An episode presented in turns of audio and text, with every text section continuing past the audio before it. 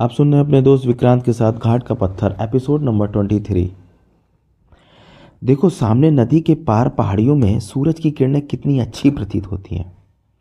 अब थोड़ी देर में इन चंचल लहरों पर चांदनी खेलने लगेगी और दूर नदी किनारे बैठा कोई बांसुरी बजाएगा। बांसुरी का मधुर स्वर उस समय कितना मनोहर लगता है, यह तुम भली प्रकार से अनुभव कर सकती हो। और अब आगे। दीपक बाबू, जब वह सब कहे जा रहे थे तो कुसुम एकटक उनके मुख की ओर देख रही थी। आज यह कविता कैसे आरंभ कर दी उन्होंने? जब दीपक बाबू ने उसे इस प्रकार आश्चर्य भरी दृश्य से अपनी ओर देखते पाया तो मौन हो गए और अपनी जीव अपनी होठों पर फेरने लगे। बाबा, जान पड़ता है कि आप मुझसे कोई बात छिपाना चाहते हैं। कुसुम ने कहा, नहीं नहीं तो ऐसा भी क्या है जो मैं तो फिर आप मुझसे ठीक ठीक क्यों नहीं कहते? क्या? कि रंजन कहाँ है? तुम क्या समझती हो? कहीं वह हमसे, नहीं नहीं, ऐसी कोई बात नहीं है, वह जीवित है। वह जल्दी ही आने वाला है। किसी की आवाज़ सुनाई दी। दोनों ने मुड़कर दरवाजे की ओर देखा। शंकर दरवाजे में खड़ा था। उसे अचानक इस प्रकार देखकर दीपक बाबू कुछ घबरा से गए। आओ, कैसे आना हुआ? और वह धीरे धीरे भारी कदम रखते हुए शंकर की ओर बढ़े। दीपक ने देखा कि शंकर की दृष्टि उनकी ओर ना होकर कुसुम की ओर लगी है। दीपक बोला, यह कुसुम है। बेटा, जरा दूसरे कमरे में चली जाओ। और कुसुम दूसरे कमरे में चली गई। दीपक ने दरवाज़ा बंद कर दिया और शंकर को संबोधित करके बोला, कहिए, कैसे आना हुआ? मैंने भरसक प्रयत्न किया कि इस हवेली की ओर ना आऊँ, परंतु मुझसे ना रहा गया। ऐसी भी क्या लाचारी थी? रंजन कहो, बहुत दिन बाद याद आया, क्या लिली ने बुलावा भेजा था? नहीं, बल्कि तुम्हारे लाडले की करतूतों ने मुझे आने पर मजबूर किया है। कल सवेरे मेरे चार घोड़े खुलवा कर ले गया है। तो मैं क्या कर सकता हूँ? मैंने ज़मीन किराए पे दे रखी है, उसकी चौकीदारी का जिम्मा तो नहीं है मेरा। परंतु जब मालिक ही चोर हो तो क्या करूँ? अधिकार के नाते यदि मुझसे कुछ लेना चाहते हो तो यह असंभव है। वैसे यदि एक लुटे हुए मनुष्य के नाते सहायता लेने आए हो तो तुम्हें चार घोड़ों का मूल दिया जा रहा है। वह भी इसलिए कि तुम्हारा चोर से और उसकी से गहरा संबंध है। दीपक, क्या अभी तक यह वहम तुम्हारे दिल में जड़े जमाए हैं? अपने हाथों अपने बेटे का जीवन नष्ट करके भी क्या अभी तक तुम स्वप्न ही देख रहे हो? परंतु जब यह स्वप्न न होकर वास्तविकता हो तो मैं स्वप्न में वास्तविकता का धोखा नहीं हो सकता। स्वप्न के प्राणी औरों के पर्दों में ढकी हुई तस्वीरों की भांति होते हैं और कभी कभी तो स्वप्न के बाद सावधान हो जाने पर भी ऐसा जान पड़ता है, मानो उन्होंने कभी उजाला देखा ही नहीं। मैं स्वप्न में रहूँ या वास्तविकता में, इससे तुम्हें कोई मतलब नहीं। कहो, अब तुम क्या चाहते हो? मैं तुम्हारे पास अपने नुकसान की फरियाद लेकर नहीं आया, तुम्हें समझाने आया हूँ। तुम कौन हो मुझे समझाने वाले? एक पुराना मित्र जो गलत फहमियों का शिकार बनाकर ठुकरा दिया गया। मित्रता की आड़ लेकर मुझे और परेशान न करो, मैं पहले ही बहुत दुखी हूँ। जीवन तो परेशानी का दूसरा नाम है। इसका आरंभ हृदय को प्रसन्न करने वाले गीतों और सुरीली तानों से होता है और अंत गरम गरम आंसुओं और दर्द भरी ठंडी आहों में। मैं आग में जल रहा हूँ और तुम ऊपर से लेक्चर देकर मेरी हँसी उड़ाना चाहते हो। मैं क्या प्रकृति तुम्हारी हँसी उड़ा रही है। जीवन आग है और हम उसके ईंधन। जिस प्रकार लकड़ियाँ और कोयले जलते हुए चटकते हैं, उसी प्रकार संसार के रंग ढंग देख कर तुम कराह रहे हो। कौन कहता है मैं करा रहा हूँ? मैं पराजित प्राणी नहीं हूँ। सब और सब और मेरी जीत है। अभी तुम अपने आप, ये तो कह रहे थे कि मैं जल रहा हूँ, और जिसे तुम अपनी जीत समझते हो, वह जीत नहीं हार। है ऐसी हार जिसने तुम्हें आज तक उठने ही नहीं दिया। और यदि यही समझते रहे तो कभी उठने ना देगी। तो मुझे परेशान ना करो और यहाँ से चले जाओ। मुझे मेरे हाल पर छोड़ दो। मैं तुम्हें मजदार में कैसे छोड़ दूँ? तुमने एक भ्रम में पढ़कर अपने जीवन को एक अंधेरे मार्ग पर डाल दिया और एक मनुष्य को दानवता का मार्ग दिखाकर मनुष्य से दानव बना दिया। क्या यही तुम्हारी जीत है? इसमें मेरा क्या अपराध है? कौवा कोयल के अंडों को अपने अंडे समझकर कितने प्यार से सेता है। परंतु उसमें से निकलते हैं वही कोयल के बच्चे। इसलिए कि तुम कह रहे हो, कभी ध्यान से उसकी सूरत देखी, तुमने वही चौड़ा माथा, लंबी नाक मोटी मोटी आँखें। अंतर केवल यह है कि बुरे काम करने से चेहरे पर गंभीरता नहीं रही। जो तुम में है, वह तुम भी क्रोध में आकर खो बैठते हो। कुछ भी तो अंतर नहीं तुम दोनों में। दीपक के सामने रंजन का चित्र घूमने लगा। और अनायास ही उसे ऐसा अनुभव हुआ, मानो सारी भूल उसी की है। शंकर सब ठीक कह रहा है।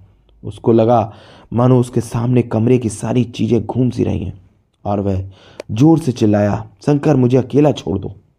दीपक भागकर दूसरे कमरे में जाकर पलंग पर गिर पड़ा। शंकर थोड़ी देर अकेला खड़ा रहा, फिर निराश होकर बाहर निकल गया। जब वह डोरी में पहुँचा तो किसी नारी कंठ से निकली हल्की और पतली आवाज़ सुनाई दी, जो पुकार कर कह रही थी, सुनिए जरा ठहरिए। शंकर आवाज़ सुनकर रुक गया। उसने घूर कर देखा, अंधेरे में से एक छाया उसकी ओर बढ़ी आ रही थी और पास आकर बोली, मैंने ही आपको पुकारा था। ओह, कुसुम, कहो, क्या बात है? मैं आपको जानती तो नहीं, परंतु एक बात पूछना चाहती हूँ। क्या आप, क्यों नहीं? क्या पूछना है तुम्हें? क्या आप रंजन का पता बतला सकते हैं? क्या तुम नहीं जानती? नहीं, पिताजी ने अभी तक कुछ नहीं कहा। मुझे कुछ ठीक मालूम नहीं। देखिए, छिपाने का प्रयत्न न कीजिए। मैं आपकी और पिताजी की सब बातें सुन चुकी हूँ। ओह, यह बात है, परंतु जानकर क्या करोगी? उससे मिलने जाऊँगी। आप जानते हैं, मुझे उससे मिले आज पूरे चौदह वर्ष हो चुके हैं। तो सवेरे नीचे खेतों पर पहुँच जाना। मेरा आदमी तुम्हें साथ ले जाएगा, परंतु जमींदार साहब को पता लग गया तो आप उनकी चिंता ना करें। मेरे जाने के से शायद बाबा का रुख ही बदल जाए। यदि ऐसा हो तो इससे अधिक प्रसन्नता सब लोगों को और क्या हो सकती है? भगवान तुम्हारी अवश्य सहायता करेगा कुसुम। यह शंकर अपने घर की ओर चल गया। सवेरा होते ही जब जमींदार साहब काम पर गए तो कुसुम शंकर के घर जा पहुँची। शंकर ने एक घोड़ा और अपने आदमी साथ किया। वह कुसुम के सामने की पहाड़ियों में ले गया।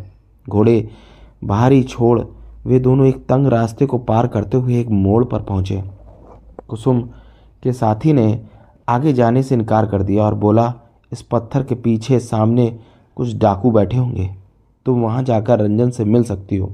कुसुम एक बार तो घबराई और डर सी गई, फिर सोचने लगी जब वह यहाँ तक पहुँच गई तो वहाँ तक जाने से क्यों घबराए? और फिर, रंजन तो उसका भाई है। यह सोचते ही वह हिम्मत बांधे आगे बढ़ी। पत्थर से मुड़ते ही उसने देखा कि कुछ मनुष्य बैठे ताश खेल रहे थे। जब उन्होंने उस सुने स्थान से एक सुंदर युवा लड़की को इस प्रकार अपनी ओर धीरे धीरे बढ़ते देखा तो ताश छोड़कर सबके सब खड़े हो गए और आश्चर्य से उसकी ओर देखने लगे। जब तक वह उनके एकदम पास न पहुँच गई, तब तक सब के सब पत्थर की भांति मौन खड़े रहे। रंजन कहाँ है? सबके सब मौन थे। उसने फिर अपना प्रश्न दोहराया। जब उनमें से एक व्यक्ति ज़ोर से चिल्लाया, सरदार सरदार, उसकी पुकार के साथ ही सामने की गुफा से एक युवक, जिसका चेहरा लाल था, कमर के चारों और चमड़े की पट्टी बंधी थी, जिसमें एक पिस्तौल लटक रहा था, निकला। कुसुम को देखते ही वह रुक गया और दोनों एक दूसरे को खोई खोई नज़रों से देखने लगे। कुछ देर तक वह इसी प्रकार देखते रहे। रंजन कुसुम के मुँह से निकला, जान पड़ता मैंने आपको कहीं देखा है। कुछ दिन हुए, तुम मुझे ट्रेन में हाँ मैं आपसे कितना लज्जित हूँ रंजन ने आँखें नीची कर ली, परंतु आप यहाँ कैसे? एक बहन अपने भाई से मिलने आई है। तुम यह क्या? क्या तुम मुझे नहीं पहचानते? मैं ही तुम्हारी कुसुम। कुसुम? उसके मुख से अनायास निकला और उसने आगे बढ़कर कुसुम को गले से लगा लिया। उसकी आँखों से आँसू बह निकले। वह उसे अंदर गुफा में ले गया और एक चटाई बिछा दी। कुसुम उस पर बैठ गई। तुम आज पहली बार मेरे घर आई हो और मैं तुम्हारी कोई सेवा भी नहीं कर सकता। तुम मुझे मिल गए। यह क्या कुछ कम है? परंतु तुम इस प्रकार अपने प्राणों को संकट में डालकर यहाँ आ कैसे गई? तुम्हारा प्रेम खींच लाया। क्या पिताजी को मालूम है? नहीं। यह तुमने अच्छा नहीं किया। यदि उन्हें पता चल गया तो खैर नहीं। इसकी तुम चिंता ना करो। आओ चलो। कहाँ? मैं तुम्हें लेने आई हूँ। क्यों? तुम्हें यहाँ से निकाल कर निकाल कर ले जाना चाहती हूँ। तुम बहुत देर से पहुँची कुसुम। अब मैं नहीं जा सकता। परंतु क्यों? इसका उत्तर मेरे पास नहीं। क्या तुम्हें अपने जीवन पर दया नहीं आती, रंजन? अपने पिता और बहन पर दया नहीं आती? दया और अपने जीवन पर नहीं, अपने पिता पर नहीं, कभी नहीं।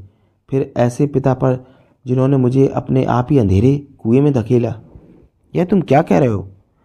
ठीक कह रहा हूँ, कुसुम, तुम नहीं जानती, मुझे जिस रास्ते पर डाला गया है, उसके जिम्मेदार केवल पिताजी ही परंतु जो कुछ भी उन्होंने किया सब ठीक है। अब मैं इसी में प्रसन्न हूँ और शायद उनसे अधिक। यह कैसे हो सकता है? कोई पिता अपने पुत्र का जीवन नष्ट नहीं कर सकता। मनुष्य अपनी कमजोरियों से नष्ट होता है और अपराधी दूसरे को ठहराता है। इसलिए ही कि वह एक कमज़ोर प्राणी और दूसरे उसकी कमज़ोरी से लाभ उठाते हैं। रंजन, मैं नहीं जानती थी कि तुम अपने पिता पर ऐसा दोष लगाओगे। तुम्हारे हृदय में जो अपने बाबा के लिए स्थान है, वह मेरे लिए तो नहीं। ठीक है, तुम्हें कभी अपने बाबा के बराबर स्थान नहीं दे सकती।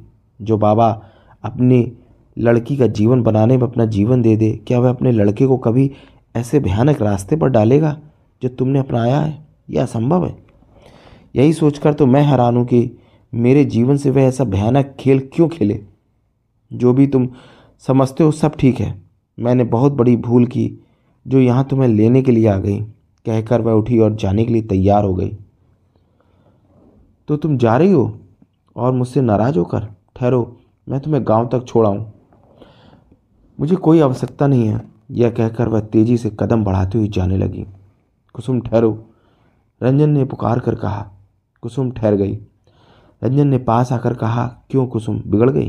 रंजन ने कुसुम के आँसू पोछे। तुम न घबराओ मैं जल्दी ही तुम्हारे पास पहुँच जाऊँगा। सच? कुछ विचार तो ऐसा ही है। यह कहकर रंजन ने उसे गले से लगा लिया।